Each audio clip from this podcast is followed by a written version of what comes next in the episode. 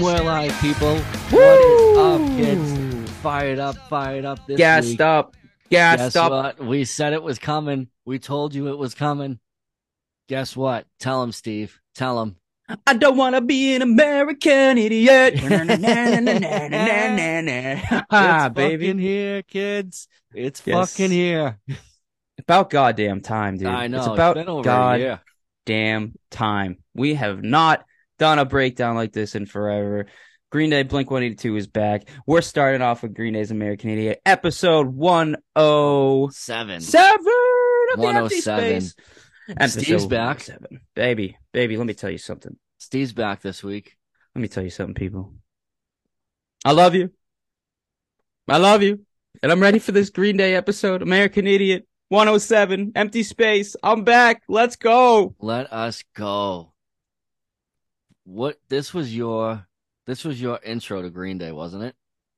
Uh, I heard of Dookie before. I've heard some songs, the obvious songs, but Mhm. this was my breakthrough for Green Day. This is when I became, I'd say, the A big Green Day fan? a big Green Day fan and the next generation of punk that I felt I was.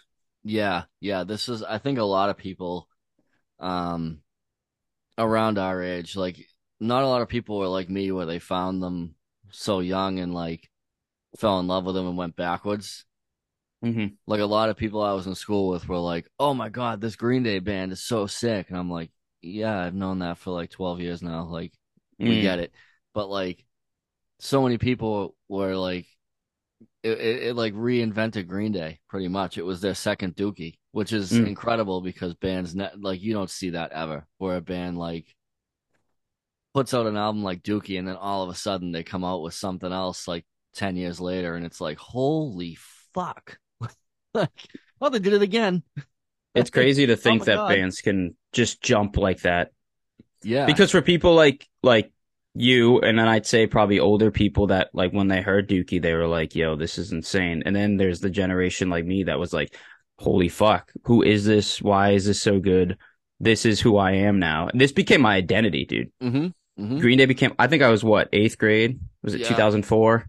Uh, it was, you were probably sixth or seventh grade. Sixth or I was eighth grade. All right, so yeah, so I was just in middle school, and Yep. this album came out. American Idiot came out. I took The this, song- I skipped school to buy this record. Did you really? Yep. Oh shit, that's crazy. Yeah, no, I remember this coming out, dude. This just changed my identity. I remember This starting to wear the everything. the grenade symbol was like everything. I draw that everywhere. It was Yep. the the black bracelets, not bracelets, wristbands you get at Hot Topic. My shirts were Green Day American Idiot symbols. And Dude, I, I drew this on my wall. Oh my god. it's it's funny because because Blink was doing the same thing. It was like they were they were quote unquote emo, like without being emo. Do you know what I mean?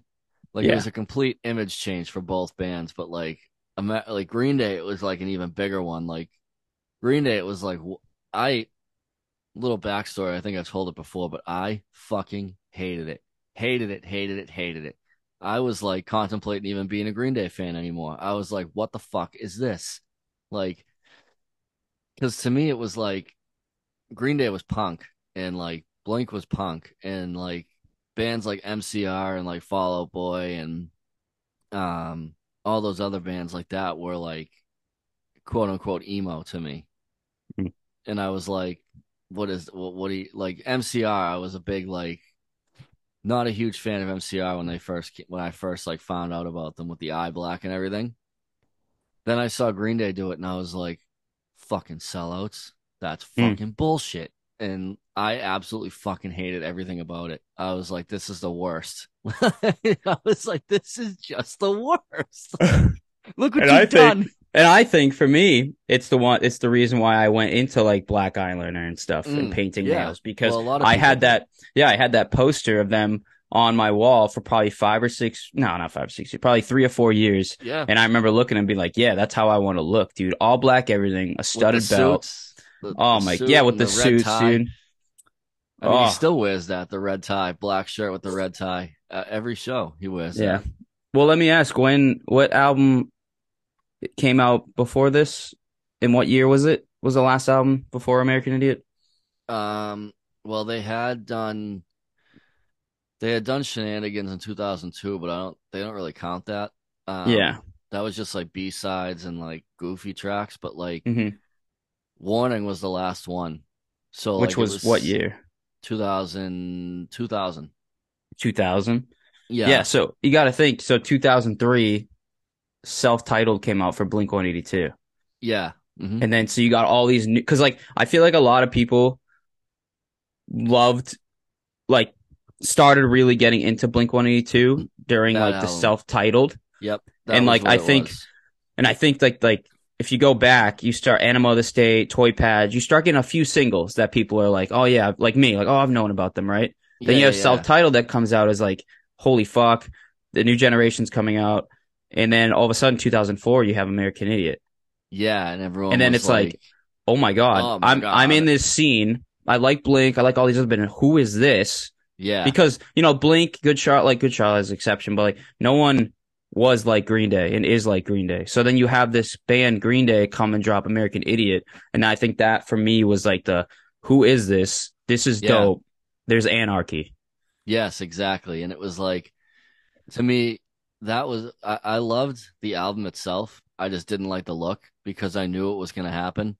And it was like I called them all like because I was like a, a, a skate kid and like whatever. Um I'm like a little metalhead too and stuff. And like me and my buddies were all like, these guys are all fucking posers. Like they're not real fucking Green Day fans. They just like them because they look like every other fucking shitty band that plays. Like hmm they're just posers. Like, um, but I was also like a little 12, 13 year old kid. I didn't know any better. Like now I wouldn't call him a poser, but like Mm. it was, uh, it was a whole, like I didn't see that like it was opening Green Day up to a whole new like world of people. To me, it was like, leave my Green Day alone. Yeah. like this is my thing. Like I'm a weird kid who likes Green Day. Like now you like Green Day? Like fuck off. Yeah. You only like them because they're on fucking MTV now. Yeah. I think a lot of people felt that way too, man, Yeah. because I can say I was on, like I said, on the other side of the spectrum where I came in and I was like, oh my God, like I knew about a few songs, but like who and what is this? And I, I have my blinks. I have my old school punk, black flag and stuff. And then there was Yeah. this fucking anarchist fucking, you know, Chaos. fuck chaos that came out. And it was like, this is, this is it, man. It's almost Yeah. like you either have, I feel like there's a lot of people that fuck with like the black parade as MCR, right? hmm That's that's like this is That's that album for a lot of people. Exactly. So like I feel like that's like and for me, I look at Black Parade like, come on.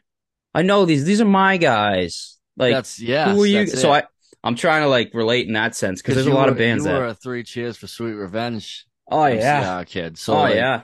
that's what it is. It's like what the fuck? I was like, what are you like? No, no, no, no. This is my Green Day. Like, no, Yeah. no, no. What are you doing? Like, Exactly. and then I was so mad at them to like Green Day themselves because I was like, why are you putting on eye black? What are you doing? Like, that's not Mhm. you. Like, your blue hair and like, fuck this and fuck that. And you're like, I was too young to get it, but like, Yeah. it's just uh it, it was it was a it was a interesting time we'll say I'd say yeah. So uh you ready to get into this thing Yeah, man. I think that was a cool Alright. little background. all right so uh i'm gonna go off on a little tangent because this is my this is this is green day's my baby so we let steve have his blink tangents and i have my green day ones and steve can jump in with his stuff whenever he wants. Uh, so American Idiot is the seventh studio album by American rock band Green Day, uh, released in uh, September 21st, 2004 by Reprise Records. This is before they went to Warner. Um, album was produced by the famous Rob Cavallo. Uh, it was a concept album, like the first, I think it was one of the first, like besides, well, Black Parade came out after this, didn't it? Or right around it it was it was when a lot of bands were doing uh concept albums Mhm. which we talked Yeah. about um neck deep was their last record was a concept record. Uh this was dubbed a punk, a punk rock opera by by green day themselves. Uh american idiot follows the story of the jesus of suburbia a lower middle class american adolescent anti-hero. Um it expresses uh dis disillusionment and descent of a generation that came came of age in a period shaped by tumultuous events such as 9/11 and the Iraqi war.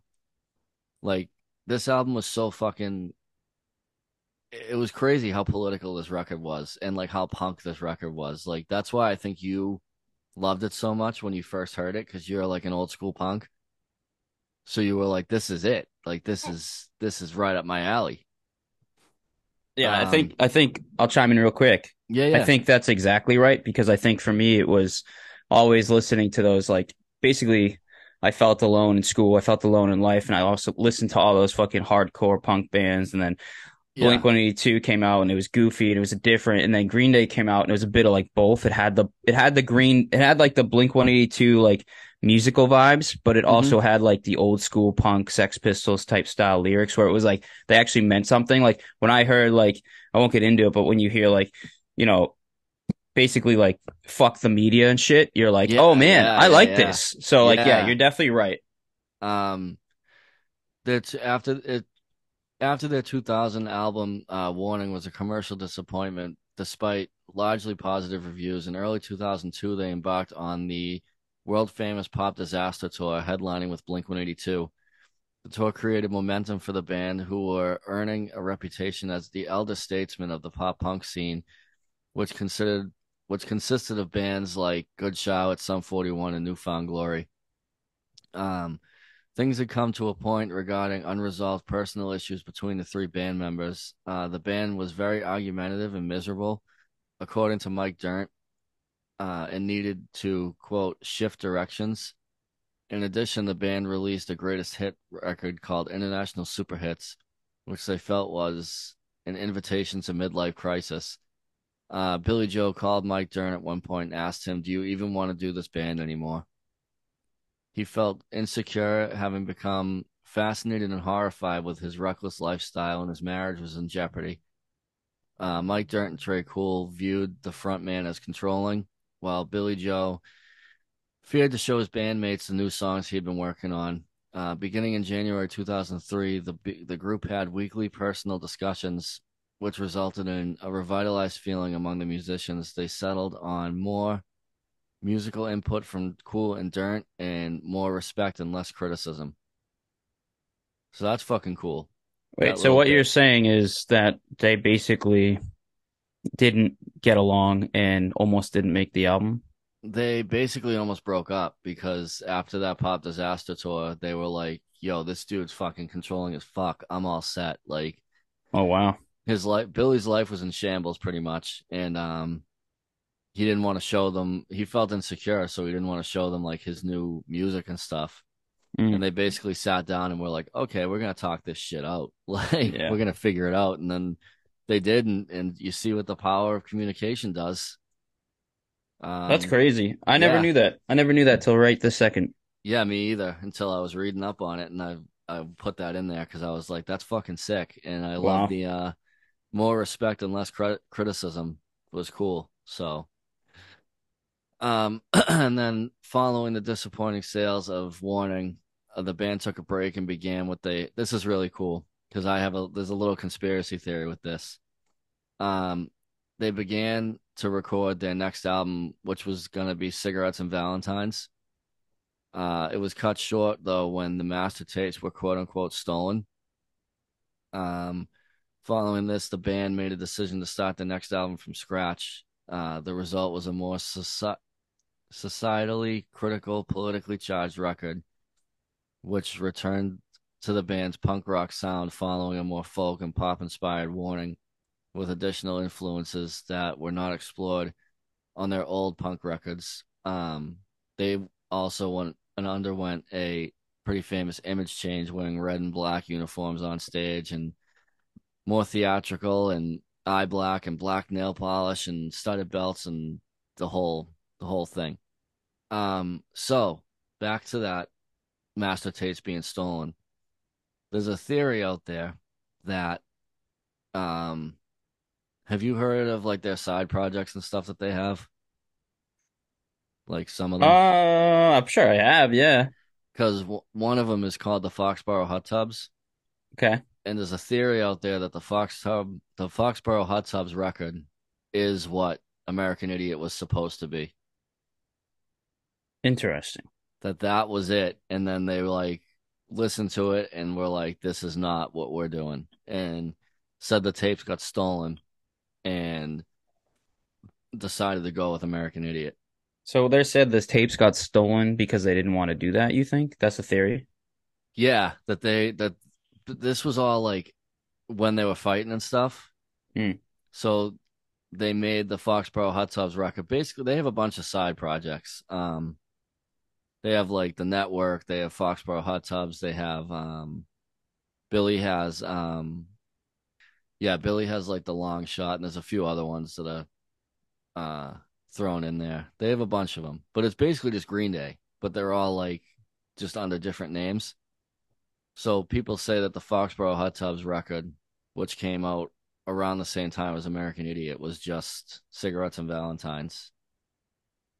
Wow. And that's what American Idiot was supposed to be. But they were like, with all the fighting and everything else, and then coming to the conclusion that they were gonna, you know, go to a di- go in a different direction. They That's were like, crazy. yeah. Wait, so how true do you think that is? if you listen to the that Foxboro Hot Tubs record, it's it's pretty. I I think it's pretty legit because it sounds almost like very similar to Warning. Oh shit. It sounds like that direct, like that saying. It could have been like B sides off of Warning. Like that's that's how similar it is. Very folky, very poppy. It was like it, it could have been basically Warning, and it sounds very similar to it. That's fucking nuts, dude. Yeah, it's crazy. Imagine if that's what they had to do.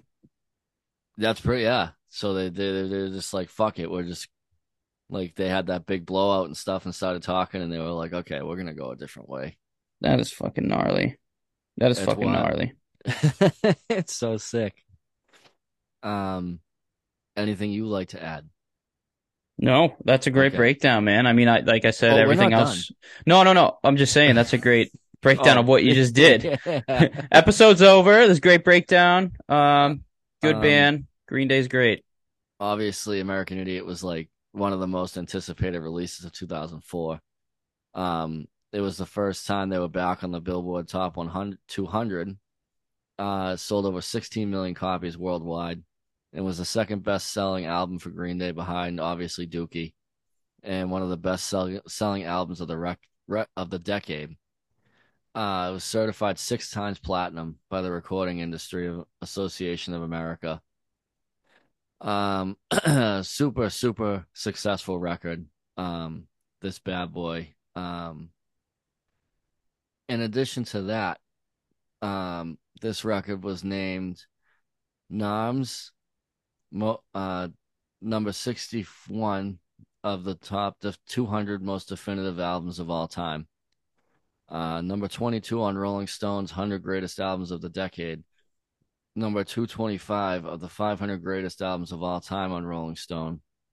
Uh, it was number 13 on the 100 greatest rock albums of all time with Kerrang. Uh, it was number one of Kerrang's 50 best rock albums of the 2000s.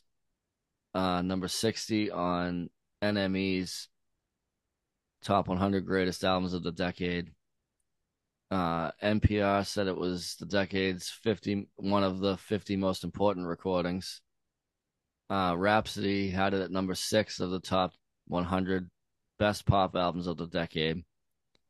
Entertainment Weekly had it as the number six on their top 100 best albums from 1983 to 2008. IGN, it was the best rock album of the last decade. Loudwire, it was number 10 on their top 100 best hard rock and metal albums of the 21st century. Uh, Stacker, was number 37 on their top 100 list. Pro- Popdose had it as number one of their top 100 albums of that decade. Spinner had it as number 14 of their best album of the 2000s. Pop Matters had it at number 36 as their on their top 100 best albums of the 2000s. Woof. So they're not that good. No, no, no, it wasn't that good. Um, Holy shit.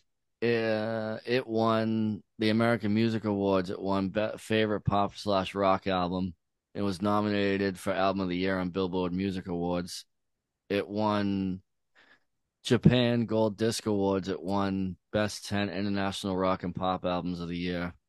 Uh, Juno Awards. It won Best International Album of the Year. MTV Europe Awards, it won the Best Album.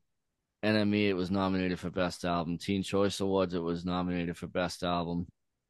Uh, the Brit Awards, it won Best International Album. Now, for Grammys, it was nominated for Album of the Year. It won Best Rock Album of the Year. Uh, American Idiot, the the song, well, the record was nominated for Record of the Year.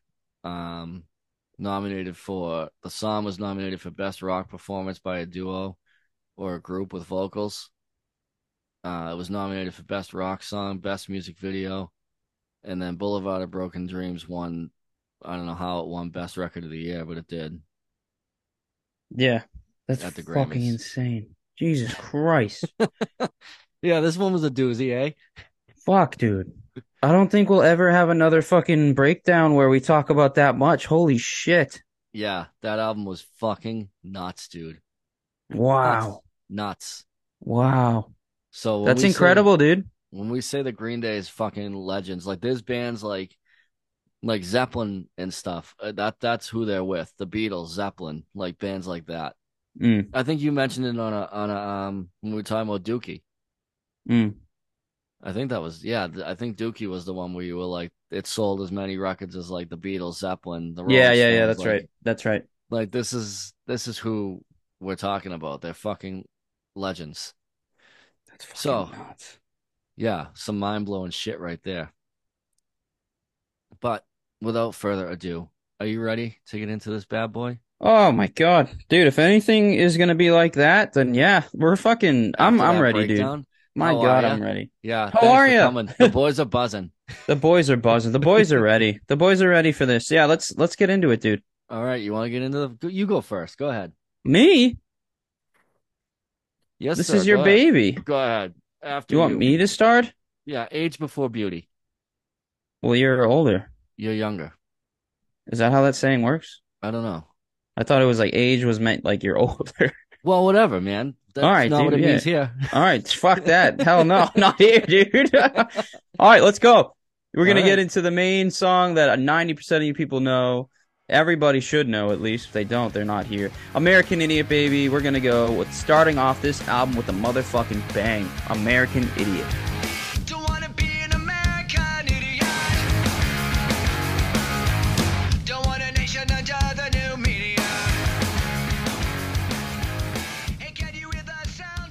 Oh, be an American Idiot. Oh my god. Now, now, now. Dude, all right, starting off the album with a bang, we got American Idiot. This is a scathing takedown of American culture in the years following 9 11. Released as the first single from the album, it has since become one of Green Day's biggest hits and most recognizable songs. The song heavily criticizes the state of the United States circa 2004 during the presidential campaign in which George W. Bush was reelected, with lines referencing the danger of the quote unquote new biased media as the first and title track always also works as an introduction to the overreaching themes and concepts of the album, which was envisioned as a rock opera. Uh, Billie Joe Armstrong was inspired to write this after hearing Lynyrd Skynyrd's song "That's How I Like It" Oh, I on the way to the studio. Dude, okay, I'm gonna pause there for a second. I didn't fucking know that. I had no fucking Yeah. idea. Yeah, dude. I So literally- I was watching a video before we started recording this and I found that out and I was like, get fucked. No way, dude. Which, like, breaking it down is fucking crazy. Um, Billie Joe Armstrong, he told Ma- uh, Q magazines in May 2009, quote unquote, this is, it was like, I'm proud to be a redneck. And I was like, oh my God, why would you be proud of something like that? This is exactly what I'm against. I looked at the guys like, do you mind that I'm saying this? And they were all like, no, we agree with you. And it started the ball rolling. Uh, the song received mostly positive reviews from critics and was nominated for four Grammy Awards Best Rock Performance by a Duo or Group with Vocal, Best Rock Song, Best Short f- Music Video, and Record of the fucking Year. Boom, bitch. So we got Batch standing up in the studio here. He's yeah, so excited. Fucking American Idiot. Oh, dude, like, come Unreal, on. dude. Fucking classic, bud. Bro, this song is like every time I hear that, like na na na na na na na na na na, I'm like, oh my god! Like it just get like they open with it almost every time, I see them Mm. live, and it just like gets the people so fired up. Like it's it's just so awesome. This song is like it's so fucking iconic, dude. How can you not be excited hearing that? I feel like every time I get in the car, if I'm like just like walking around in the store and they're playing it, it's just so fucking energetic and empathic. Like the fact that like I was a kid listening to this song made me feel like I was some like superstar. It was Yeah. just so fucking awesome. This was the song. I know we briefly talked about at the beginning of the episode, but this was the song that that did it for me, man. Just that intro was like, yeah, yeah, yeah, America and fucking this and fucking anarchy, and I don't want to be a part of nothing and fuck the media. I want to wear black clothes and eyeliner. I want to be who I am. And it's it's so funny, like how relevant this still is today. Oh my, forever, dude. I feel like, Like- it'll be one of those songs forever. You know how you do research songs on in school? Yeah, Like that, I'll forget that one song in school. They had us do a research paper on that was just like it was about burning down something after like a war. I forget the song. but it was like a rock probably song. Creedence Clearwater Revival. They That- were pretty political. It was fucking. This is gonna be one of those songs. I swear, if they're not already doing it in schools, they're gonna be like, "Kids, listen to this song and tell me what you think they're talking about during the political times in 2001 to 2007." Yeah. Like it, it, it, it, it, like it's crazy how well it's aged, and like, you know, there's a all, all sorts of like people's views on like I know me being me and being like the punk I am, like we've talked about it before, that I fucking hate the government and I hate the media, and like this song just like it's everything that like I feel is exactly how I feel about it. Like now everybody do the propaganda and sing along to the age of paranoia. How is that not talking about right fucking now? What's been going on the past three years? Tell tell me it's not. Well, I think that the whole Trump Biden thing, not to get political, but getting into this Yeah. song, the whole Trump Biden thing really brought this back up, and then back to That's when what I mean. And then same with Obama when he was in and people didn't And- like seeing a black president. It was like the same type of shit. It was like every generation and, it's crazy. Yeah, the whole like especially with this whole like Trump Biden thing and the COVID thing and like Oh, COVID too. the yeah. vaccines, like all of that, dude, is exactly what the fuck is going on. Like it's just it's just crazy. I'm not gonna get super into it. Steve knows how I feel about it. But like it's just like that one line, now everybody do the propaganda and sing along to the age of paranoia is exactly what the fuck is happening. Like it's just so it's just so wild like that this song is almost 20 and it's still like relevant. Mhm. It's it's fucking it's wild, dude. That's just how that's just how good this is. Like it's insane. A song that sticks for generations to come. For sure, man, for sure. I also, this song was uh, the, the line where he says, maybe I'm faggot America. Oh, that Like- one. Ooh, boy, that one would get you canceled today. Yeah, it really would, dude. I'm not a part of a redneck agenda. Like now knowing that Lynyrd Skynyrd's song was like the inspiration basically to this and knowing Yeah. how he basically wanted to write a like he was like let's make fun of like the way they make that stupid song and So having he- that part in here that blows my mind. So when he says the um the faggot America part, Well, maybe I'm the faggot America. I'm not a part of a redneck agenda. Like he uses that. Yeah, let's as talk like a- on that. He like uses that as like a dig at rednecks and like people that use that word because he's like, well, if I don't agree with you, then I guess I'm the faggot America. I can see I also see it as him being like the outsider an outsider of an American saying like he's an outsider. Well, he's bi. Yeah. Well, he, yeah, he announced that like fucking when it wasn't okay to do that. It was like Yeah, nine years before this or something. Yeah, Yeah, with right. coming clean. yeah, it was Um, crazy. So it's like a, it, it's it's a it's like a cry of defiance and pride and identity, saying that activists or like people who advocate for cultural change and um overall optimism to wars are perceived as like soft and getting called faggots by the conservative rednecks of America. Mhm. So that's what he's saying. yeah, and I, like I said, like I'm seeing that as like he's so like if you read it all, well, maybe I'm a faggot in America. I'm not a part of redneck agenda. He's like basically like it, like I, I, I'm not normal to you. I'm on the outside. Then if that's Yeah. what what America is supposed to be. Right. And he references it again in Holiday, but we'll get into that uh in a few songs. But yeah, this is just like so fucking insane, dude. Dude, in the chorus, how he the, just how vibey it is. Welcome to the new kind of tension. Oh, yeah. all across the alien nation, where everything is meant, Meant to, be, okay. Dude, it's so catchy, man. Not to get into then the guitar solo is fucking. It's punk rock guitar solo. It's nothing crazy, but it is crazy at the same time. You know what I'm saying? Yeah, and like I love the um that whole chorus and then when he's like in the in television dreams of tomorrow, we're not the ones who meant to follow, but that's enough to argue. Mm. Like that even rings that even rings true today too. Like, bro, I feel like half the shit, like I'm oh my god, I promised myself I wasn't gonna get super but like it feels like all they do is they want to separate and they want us arguing. That's all they want. Mhm. They want like like say me and you don't agree on something. Like they want to they want to just highlight one little sentence, one little thing. So it's like um so we all argue about it. Mhm. It's like, well, no, if you actually like took the time to like look at the for example, Joe Rogan's a perfect example. That they were the way that when he got COVID and the way he was healing himself with ivermectin and all the other stuff he was using, all they said was Joe Rogan uses horse dewormer. So people would argue like it was it was chaos on the internet.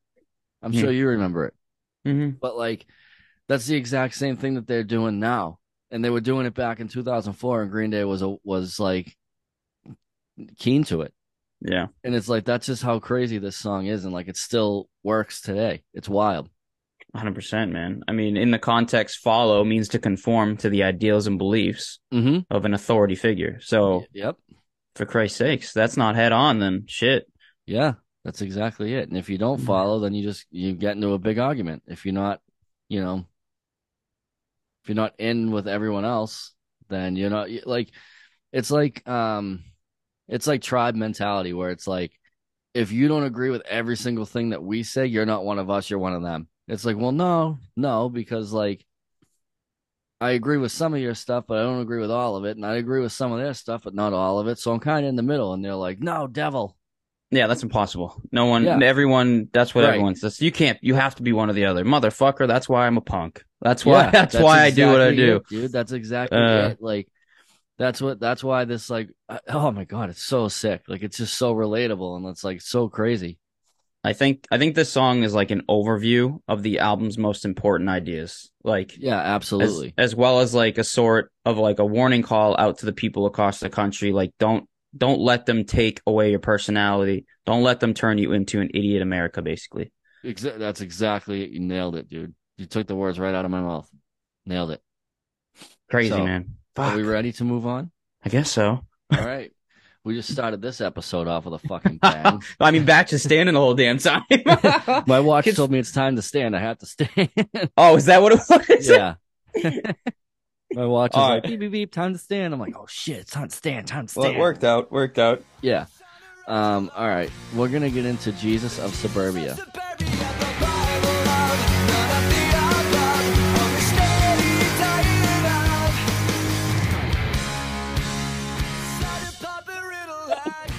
Oh, Okie dokie, kids. Okay. We're gonna get into this one. Um, emerging from Billie Joe's wish to write the Bohemian Rhapsody of the future, this song is divided into five parts with differences in speed and sound. The guitars are different in every mo- movement, and during live performances, Mike Dirnt has even has to even change his bass guitar and his tuning between the last three. After a more traditional three to four minute song in the title track, it certainly gave truth to how Billie Billie Joe mentions in the documentary Heart Like a Hand Grenade that listeners might be quote confused because of the length. Well, tell them how long the song is. The song's nine minutes long. Nine. He said nine people, not three, Nine. not like four, to. Heaven. Nine. Nine. Um, yeah, I, it's just like I don't even know where to begin with this thing because there's just so much like, like this whole record, man. Like, you can really relate it to like today with like in the second verse when he's like, "Get my television fixed, sitting on my crucifix, the living room, on my private, on my private womb, while the moms and brads are away. Uh, to fall in love and fall in debt to alcohol and cigarettes and Mary Jane to keep me insane doing someone else's cocaine. Like Okay. Just like so nuts, dude. Like I I, I absolutely I fucking I love this fucking song so much. The song's so fucking sick. Like um like the the the moms and brads are away line was like inspired by Billie's own experiences with stepfathers. Mm. Um he didn't grow up in a broken home. His father died um in 1982, but his mother did everything she could to maintain the stability of their home. So it's like he just saw it that way, Got you. and it's pretty cool that he like wrote that. And um, That is, yeah. you know, it's just so it's everything about like, and then I'm gonna skip way ahead here to um part three, the I don't care part.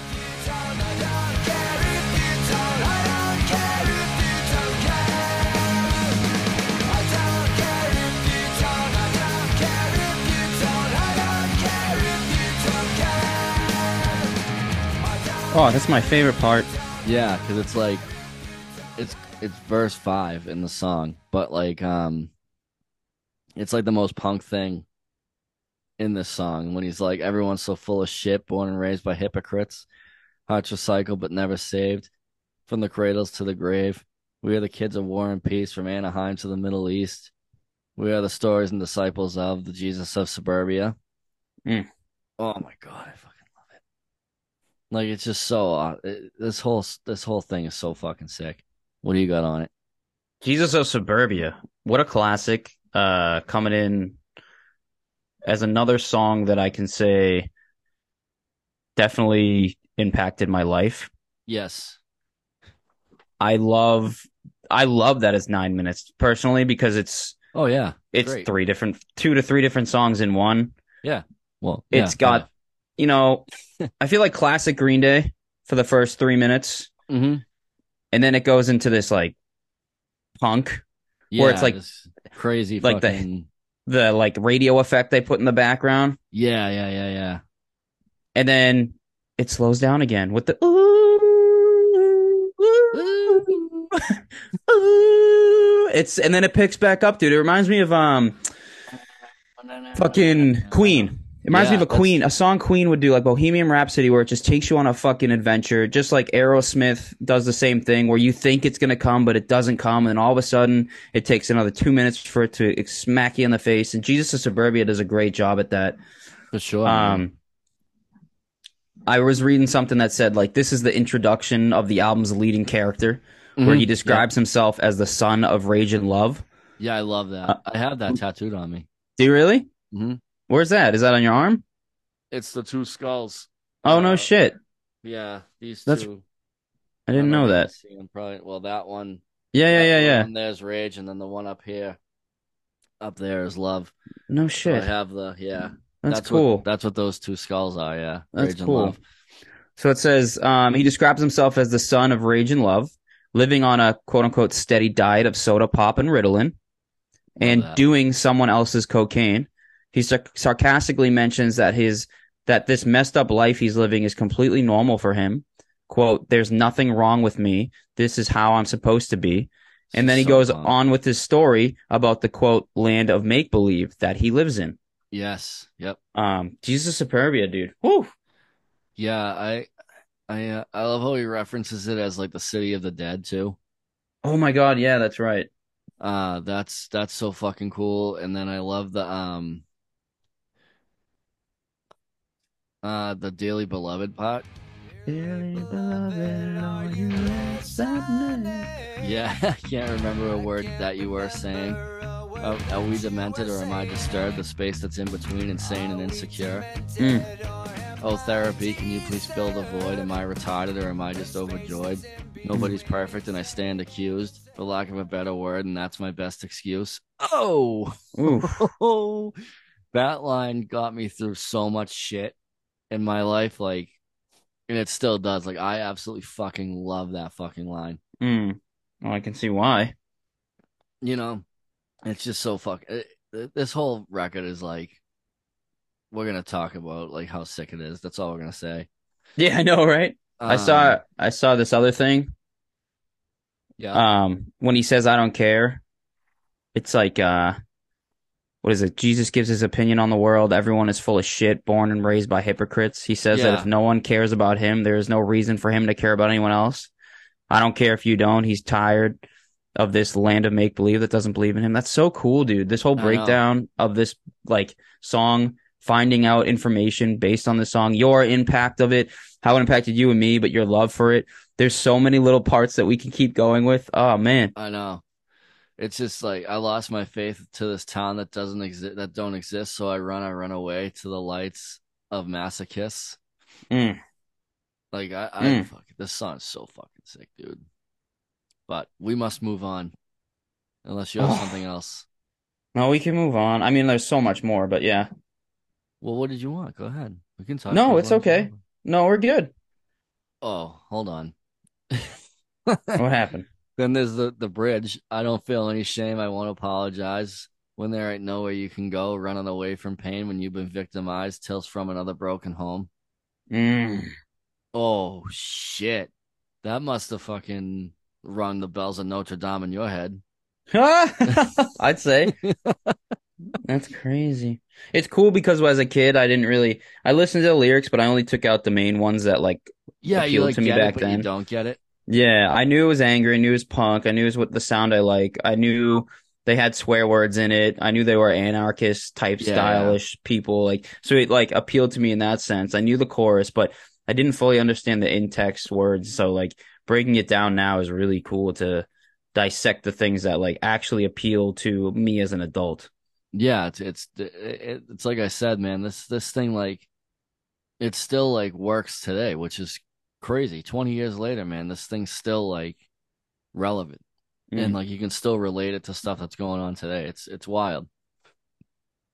It's like you sit there and like you think about how far we've come in twenty years and how like things have changed, but then you like Mhm. listen to this record, and you're Mhm. like, you're like, man, things really haven't changed that much, have they? Yeah, right. if an album that was recorded 20 fucking years ago like is still a thing and still relevant it's Yep. wild but all right let's move on to the next one Oh, the good old next one. My favorite time of the year is Christmas, which is also known as a holiday. oh So the next song is Holiday.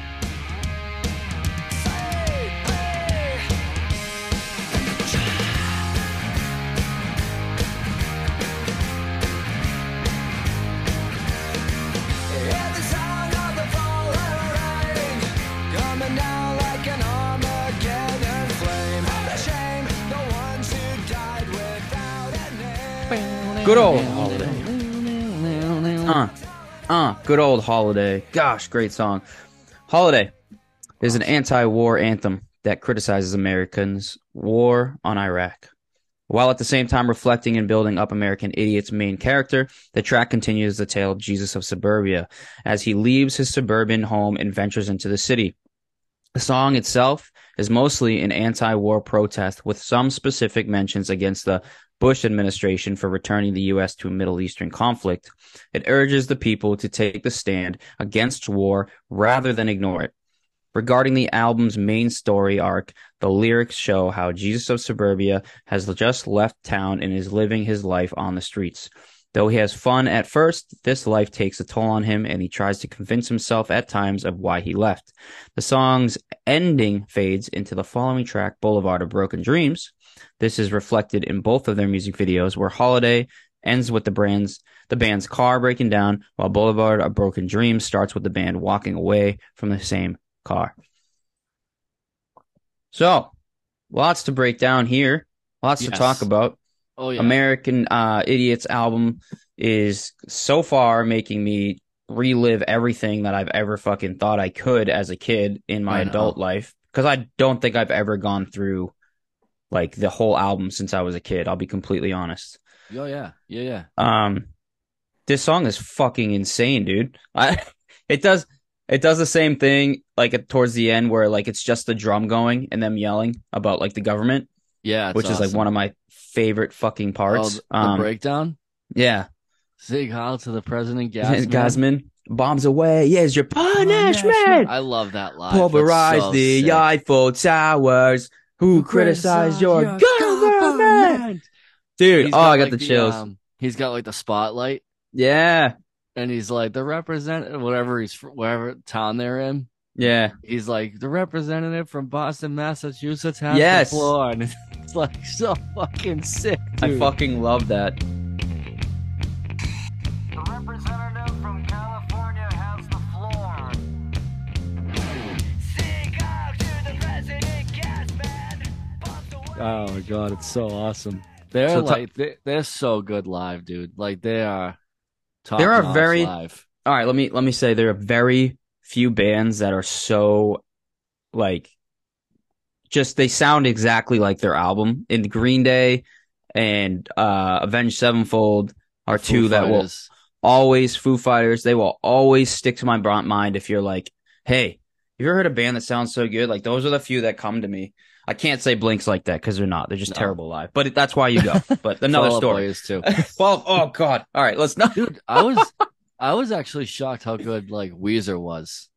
Yeah, we were talking about that. Like Weezer was so good, and like it's cool to see like these little bands that we go see now, like No Pressure and like Calling All Captains and and like um Goalkeeper and all these other bands where it's like, yo, they sound fucking like this sound they sound fucking tight. Like Right? like captains i, I was like hold like their sound for being like a band that's as big as they are like they sound so they found sound so fucking tight like it's ridiculous dude And especially when you have a band that does a lot of yelling and screaming, you never really know what you're gonna expect when it comes to like a live performance. But yeah, the Captain Boys, they show up. it's like i i, I compare you can tell because when we had luke on he talked about how green day inspired him and stuff you can Mhm. fucking see it you can see it in the way that they like they take how seriously they take their live performances and stuff and like how Yeah. they want it to sound and how he performs live and stuff like when I was watching them it's it's very Green Day very Billie Mhm. Joe very Green Day and it's awesome Mm. it's so cool to see that trickle down because like he was probably he's what how old is he 26 27 Who, Luke? yeah I feel like he's like 23. yeah, I thought he said he was 26 so it's like I think I don't yeah, know. he's he, but like to see like in 2004 he was probably what 10 11 Probably. and like for this to like still be impacting him is like and like impacting his music is like it's it's insane dude because it was just this the power of it, right? yeah it was like this record the live performance that he was like I saw that and I was like oh my god it's crazy It is crazy. But yeah, this song, like, I love the uh the chorus. I beg to dream and differ from the hollow lies. This is the dawning of the rest of our lives on holiday. Hmm. So fucking crazy, dude. Like, um, he he want it. It means like when he says the I beg to dream and differ from the hollow lies. It's like again, this is them being super punk, and like he means to be someone who forms his own opinions instead of a conformist who buys the lies told by the politicians in charge and possibly lead others by his example. Mm. Damn it. Love it. This is why I fucking love it. This is why I love Green Day. This is why. Mhm. It's like it's so fucking awesome, dude. I love it. I got a I got a couple paragraphs here that I Go, found pretty go, interesting. Go. go You better fucking go, Steve. Yeah. Um, so this little paragraph I'm about to read is kind of breaking down the song with a couple lyrics. It says, uh, uh, many famous seers have have suggested a prediction that the end of the world will come after or during World War III. So the line, hear the sound of the falling rain coming down like an Armageddon flame, could mean that the war Bush has started might cause unfixable damage to the world. The line, the shame, the ones who died without a name, is referring to everyone who's fallen victim of the political battles that the power hungry country leaders pulls us into. All the soldiers, all the victims of the terrorist attacks, they all died without a name. Starting a war is never the right answer. Trails by fire setting fire.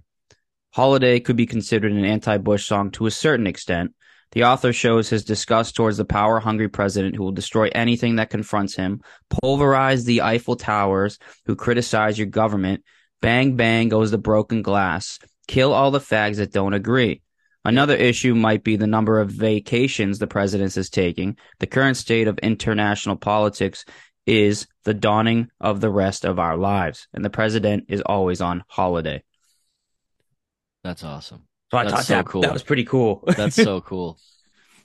Like, it- I, feel hang on? Stop, stop. I just gotta say, your smile is everything right now. People have to see it, dude. He's Batch is so happy right now. You can see he's in his glory. It's just awesome. Well, because it's so cool, like that. This like still relates today with like people being pissed about Donald Trump going on vacations and playing golf and stuff.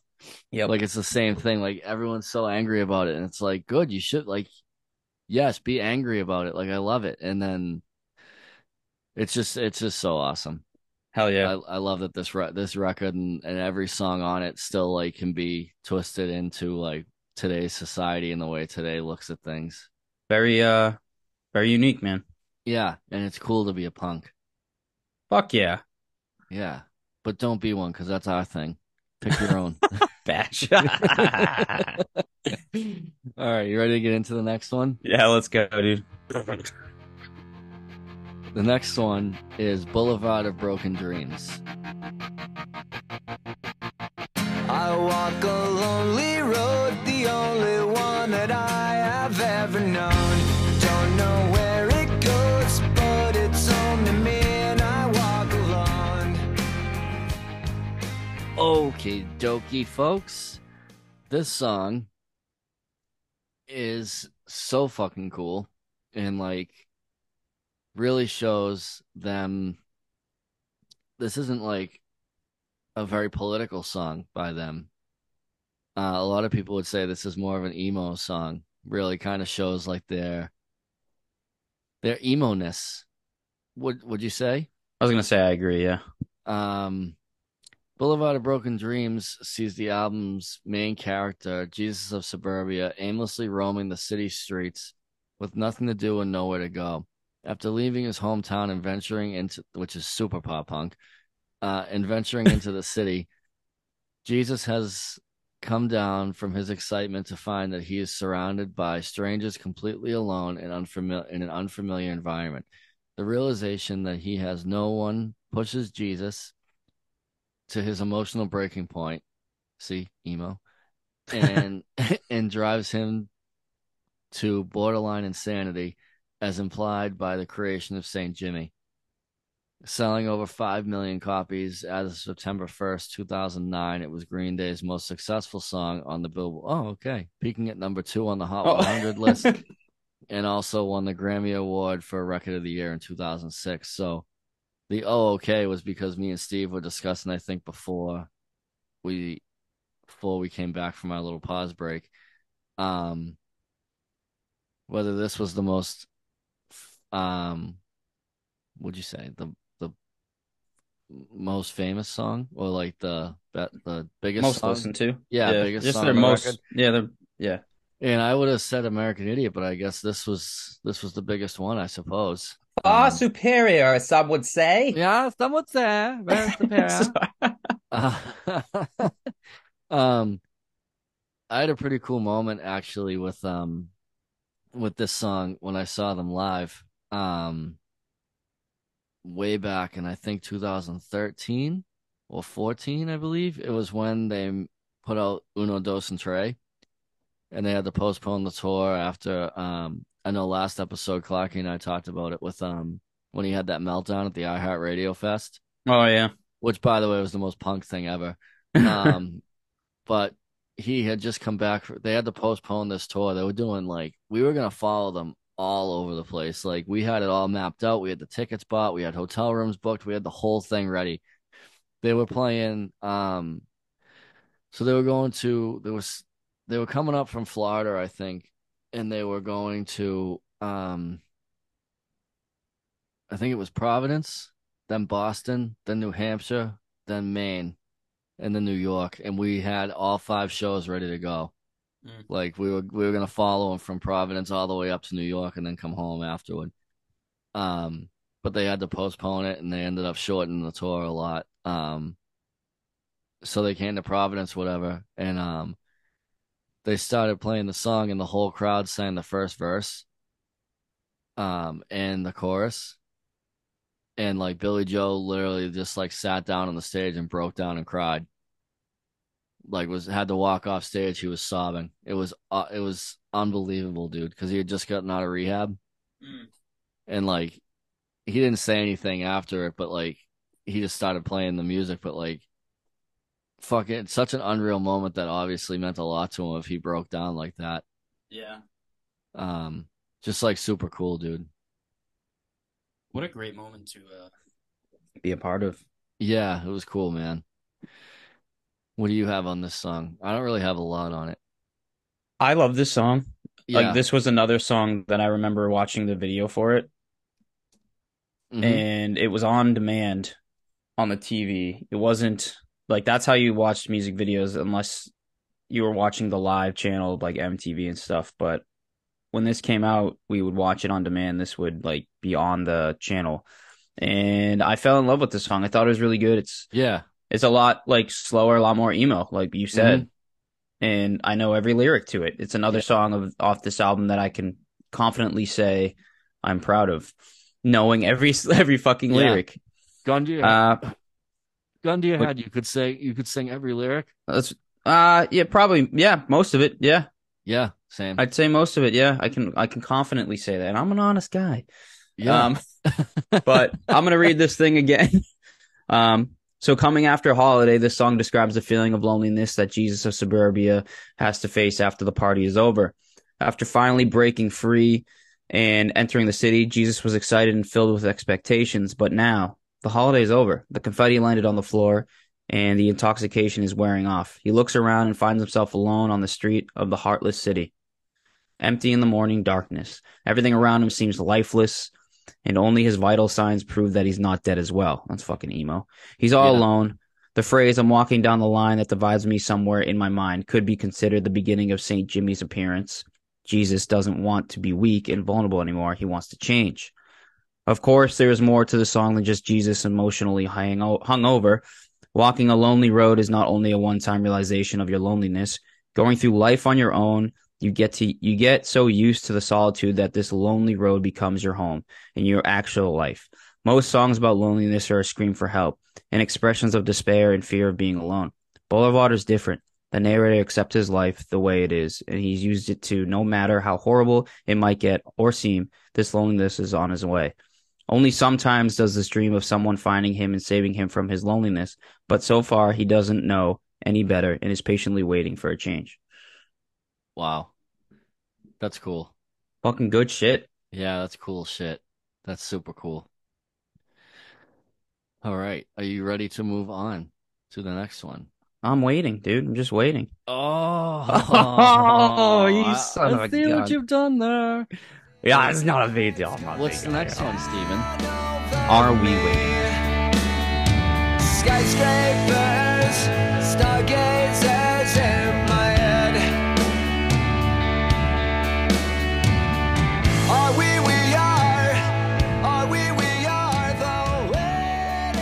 We the waiting?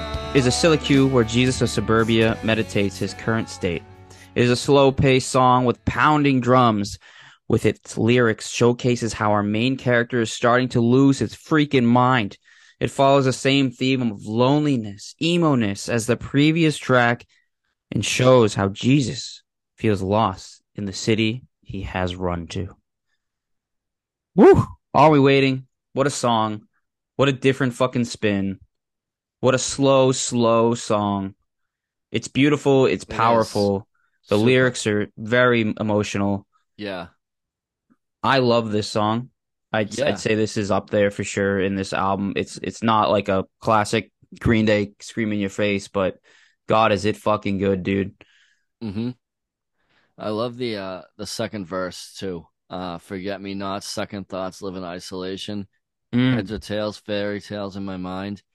Are we we are, are we we are, the waiting unknown. The rage and love, the story of my life, the Jesus of suburbia is a lie. Oh, Unbelievable, dude. Unreal, dude. So fucking good, man. There isn't Okay, really I- much with this one, like lyrically. Lyrically, yeah, it's it's oh man.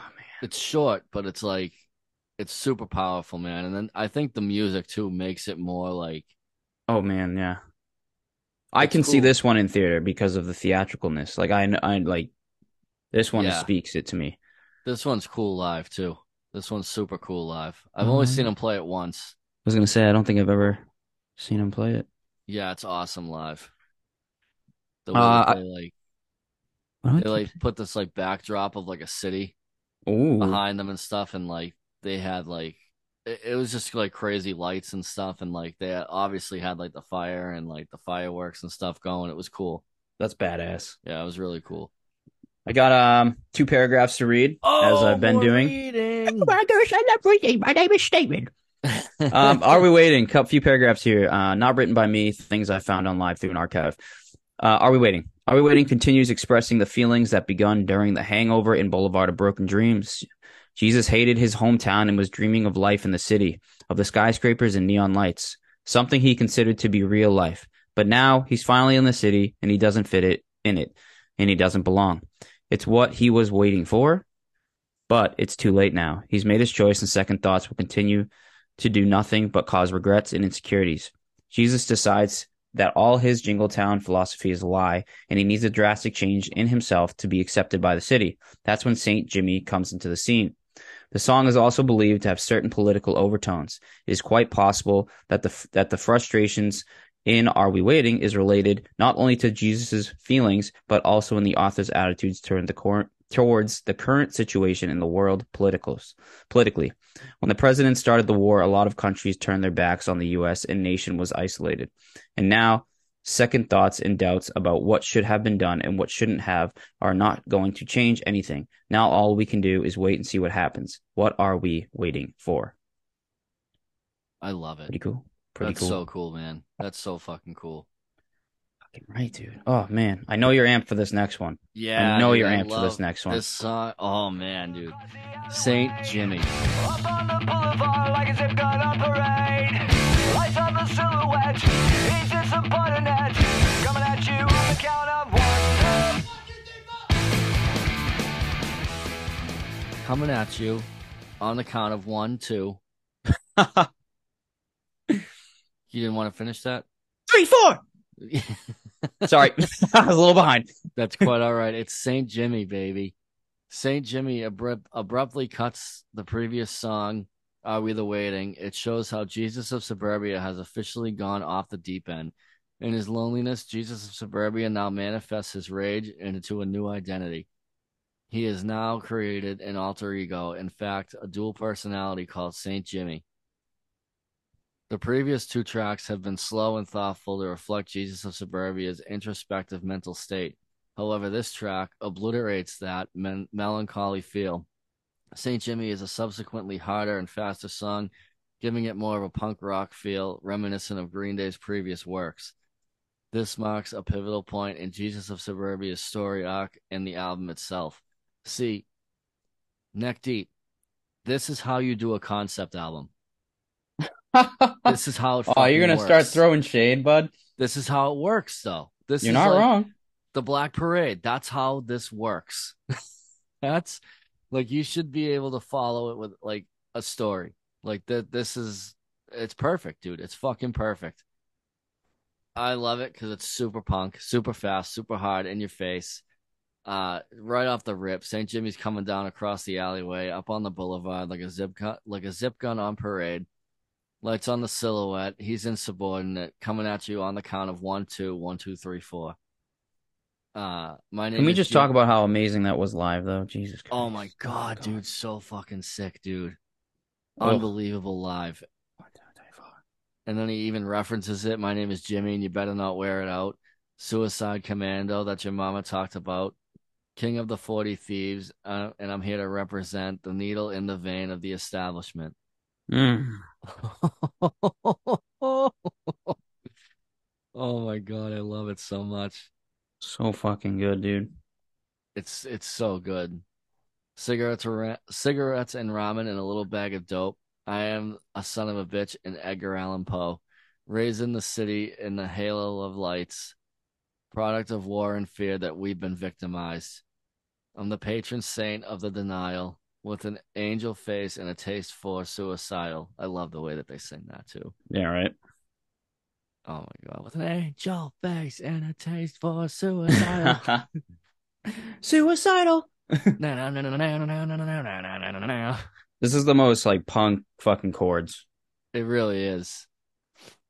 I, love the uh, the bridge there when he's like, "Are you talking to me? Are you talking to me? I'll give you something to cry about." I fucking love it. That's so good, dude. Fuck yeah, yeah. I mean, I I I love it. Super super punk, dude. Super Mm. blank. Uh, blank. Oh my god. Super Green Day. Um, Yeah, yeah. I got uh I love Couple- when it. Yeah, go ahead. I love when it slows down that breakdown. And he's like, "My name is Jimmy. I'm a son of a gun, and I'm the one Yeah. that's gonna win." like, oh my god, it's so fucking good. So shut your mouth before I shoot you down, oh boy. Welcome to the club and give me some blood. I'm the resident leader of the lost and found. And Ugh. the ending when it's like it's it's like super slow. and It's comedy yeah and tragedy. yeah It's Saint Jimmy. yeah. that's my name. Let's I- go. I love when he's live and he's like, "Don't you fucking wear it out." Ah, I love it.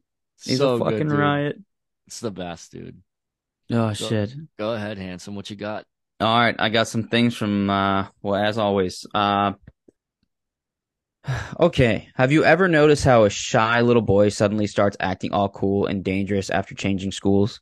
Mhm. When you come to, you know, some new place where no one knows you, you get a chance to put on an act so everyone thinks you're cooler than you actually are. It's a couple Disney movies that actually do that.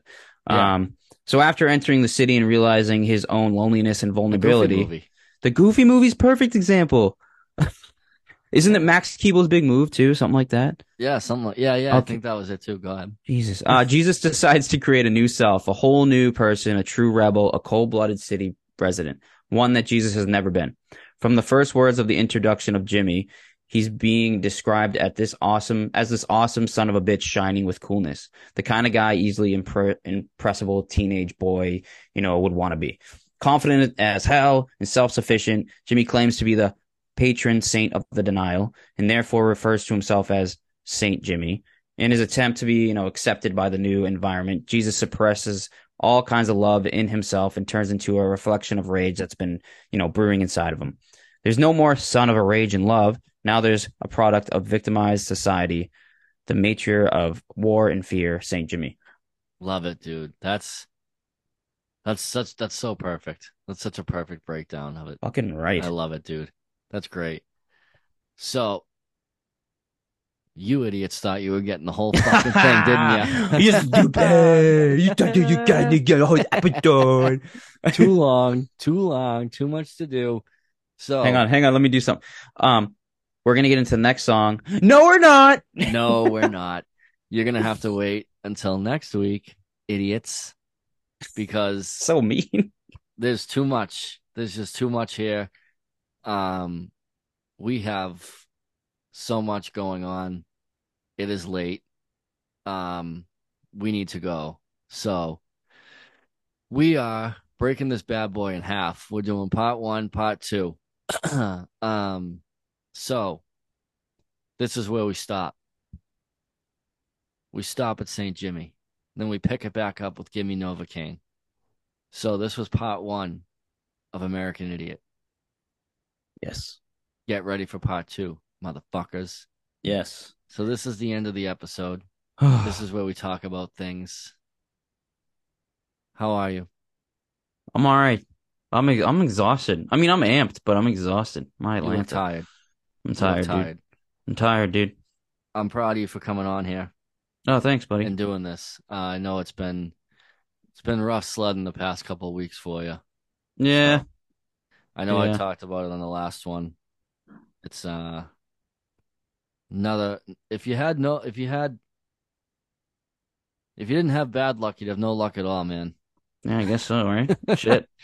So I don't mean to No, make I'm- I'm- jokes, but No, I'm happy to be on here, dude. Honestly, I'm coming on here and it's just good to laugh, have fun. We're doing a big breakdown, so it's good. It's a band we both love. It's been very awesome to just distract myself. And that's what I was coming Yeah. on. I'm like, cool. not going to talk about it. I'm not going to get into it, but it's good to do No, this to be to. able to like vent in a different way, you know? And Mm-hmm. it's, you know, I'm just, I got in, put the headphones on. I was like, I'm sending it, dude. I'm going full send. Like, like that's, yeah, dude. We were talking the other day about like doing episodes and stuff, and I was just I can't, I can't even like I'm gonna get on there. I'm you're gonna get the real Steve. I'm not gonna. I don't want to. Hey guys, like, and it's okay if I want to be like that, but uh, this has been this whole episode has been like awesome for me, dude. I'm gonna go to the Yeah. gym tonight when it's closed, just by myself. Like, Good, dude. Good. I have all these things for clarity, and I have great support. I got you, I got Cam, I got my family, and it's just been awesome with what's going on. And it's just, uh, it's just really cool, dude. I'm getting more.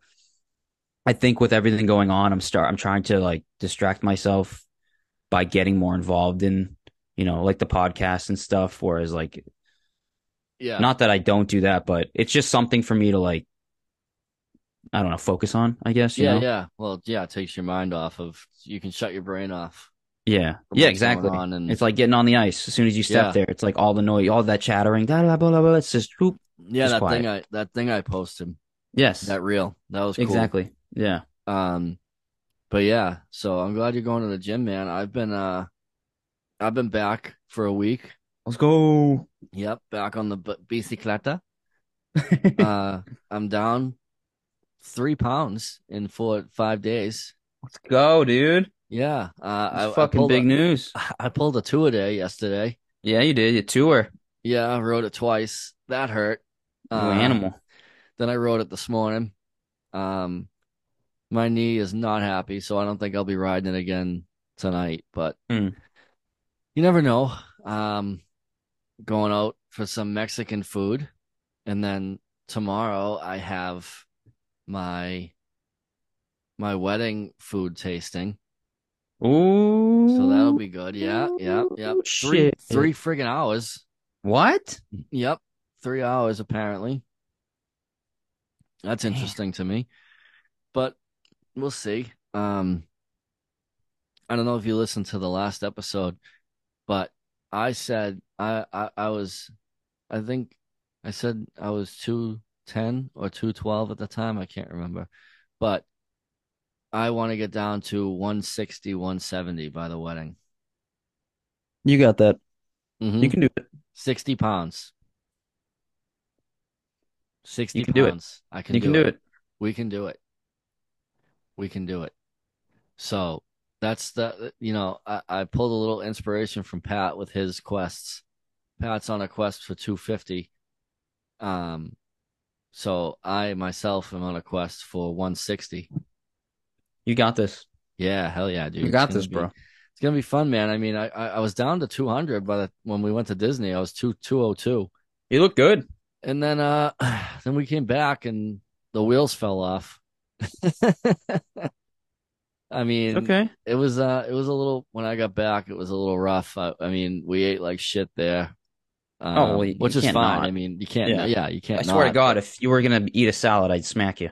yeah, I mean be you can't. But um I uh I got back and then 2 days later I got laid off from my job, so I, I like the first like I don't know month. Then it was then it was Thanksgiving. Then it was Christmas, and I was like, I'm not doing anything. I'm just gonna sit here. And then uh, I stepped on the scale, and it was uh 215, and I was like, oh my god, this isn't good.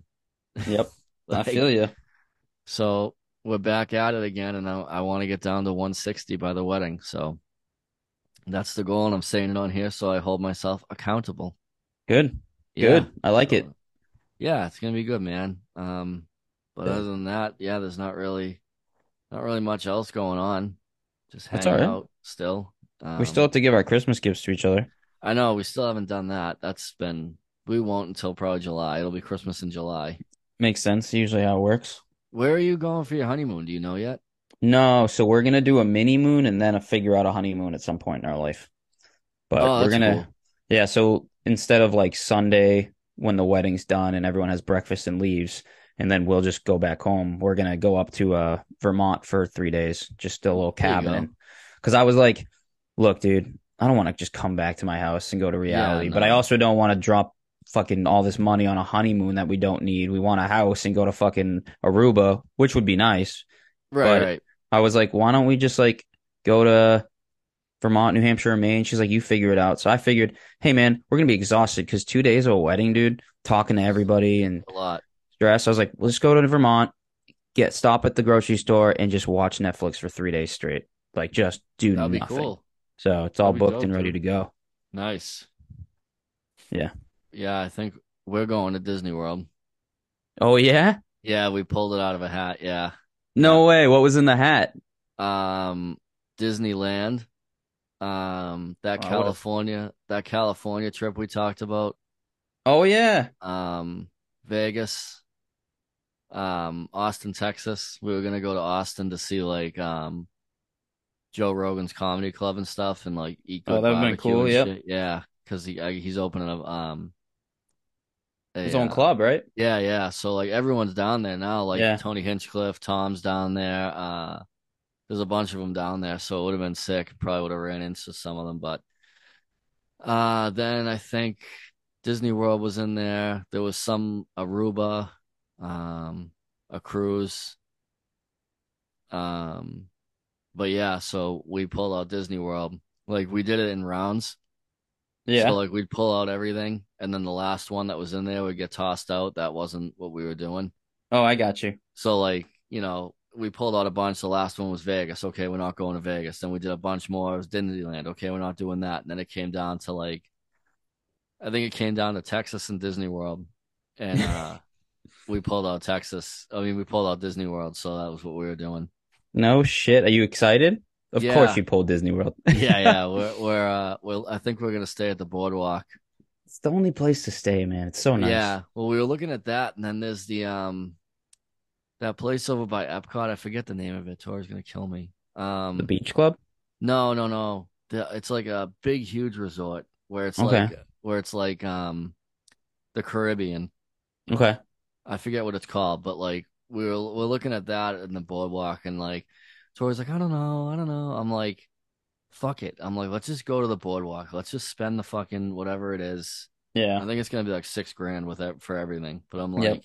Fuck it. I'm like, it's our honeymoon. Let's go to the fucking boardwalk. And I think we're going Yeah. for like, I think we're going for like seven or seven days or something. And I think like the first three we're just gonna kind of hang out and chill and do whatever, and then start doing parks. I think the last four. Dude, that's fucking like that. awesome. Yeah, it's gonna be a good time. So The, the longer you go, the better. So you have those like, like say, even if you did like the first day's relax, two days of hard, then two days of relaxing. Like, yeah, because there's so much to do at the hotels, dude. I know. That's what I mean. So Yeah. it'll Cool, be man. fun. Yeah, and we'll be able to watch the fireworks and shit, and you know, yeah, you should decide- get a um, what's it called? View the uh boardwalk view, so you can watch the fireworks every night. Yeah, I think that's what we were gonna do. Like, you know, the room you stayed in the first night, the first Yeah. time we went. I think that's Yep. where we're gonna be. Yeah, that's the way to do it. Yeah, Yeah. especially for a honeymoon. Yeah, so I think that's where we're gonna be, and then, uh, yeah, so that'll be fun. Now, are you gonna go right after the wedding, like, or are you gonna I wait like a week or two or something? I think we're gonna go right after, like that Sunday morning when you, all you idiots, are fucking waking up hungover and shit. We'll be long gone. Yeah. We'll be on our way. We'll be on a flight. Yeah, with all the money. That's awesome, dude. That is great. Yeah, so hopefully, you know, I'm back to work and stuff and um you know, we can figure all that out, but I mean, whatever, we got it planned. So, Yeah, you'll make it work, man. yeah, it'll be fun. And then uh we're going away for her birthday in Yep. a month. So that'll be fun. Fuck yeah, we will. Going up to Portland. Portland. I think that's where they're going for her bachelorette party actually. And did they figure that out yet? I don't know. They're they're they're, all, they're talking about the dresses still. The dresses are still a thing. Nice. They're doing So- good. Yeah, so I think um well they got the wedding shower I think's in June. Okay. Um which you're invited to too. We're doing a Jack and Jill. Oh shit! What the fuck? Well, what do you want me to do? Sit there with a bunch of fucking broads, dude, by myself? Like fuck you. No, Where you're it? coming too. Uh, up here. Oh god, even worse. Come on, fuck off. Why do I have to drive down there all the goddamn time? Screw you. Uh, Motherfucker. I love it. I love it. um, No, but uh, so we got that, and then yeah, what do, what are we doing? Your bachelor party later? Yeah, we're not. Um, there's three months till my wedding, bro. There's You no wanna- fucking way. Yo, you want to go to Vegas for the Jon Jones fight? No, no, no, Come on, just me, you, and Cam. We'll go to Vegas for the Jon Jones fight. dude, that would be fucking sick. But No. Would be You'll do- we'll, we'll be at the fucking the bookie all night. You know where we'll be. Oh yeah, I know. We have a problem when we went there. Speaking of, at the end of this month, it becomes legal in Mass, and you know, you know where where we're we- going. Yep, Everett. We're going, bro. Yeah, I know. I'm not even joking. I was just No, talking about this the other night. Yeah, come up here. Me and well, you can Yep. come up here. Me and you will take my car over there. We'll fucking throw a few bets on the B's and fucking. Oh man. You'll be texting me at like four in the afternoon. Hey, can you run over there and Yeah. throw like thirty bucks on the B's tonight? Oh my god. I want the B's Parlay? line. Doing a parlay? I want the B's puck line. I Yep. want the B's by two. Oh my god. Yep. No, I know. I'm try. Shit. Yep. So, yeah, that's uh.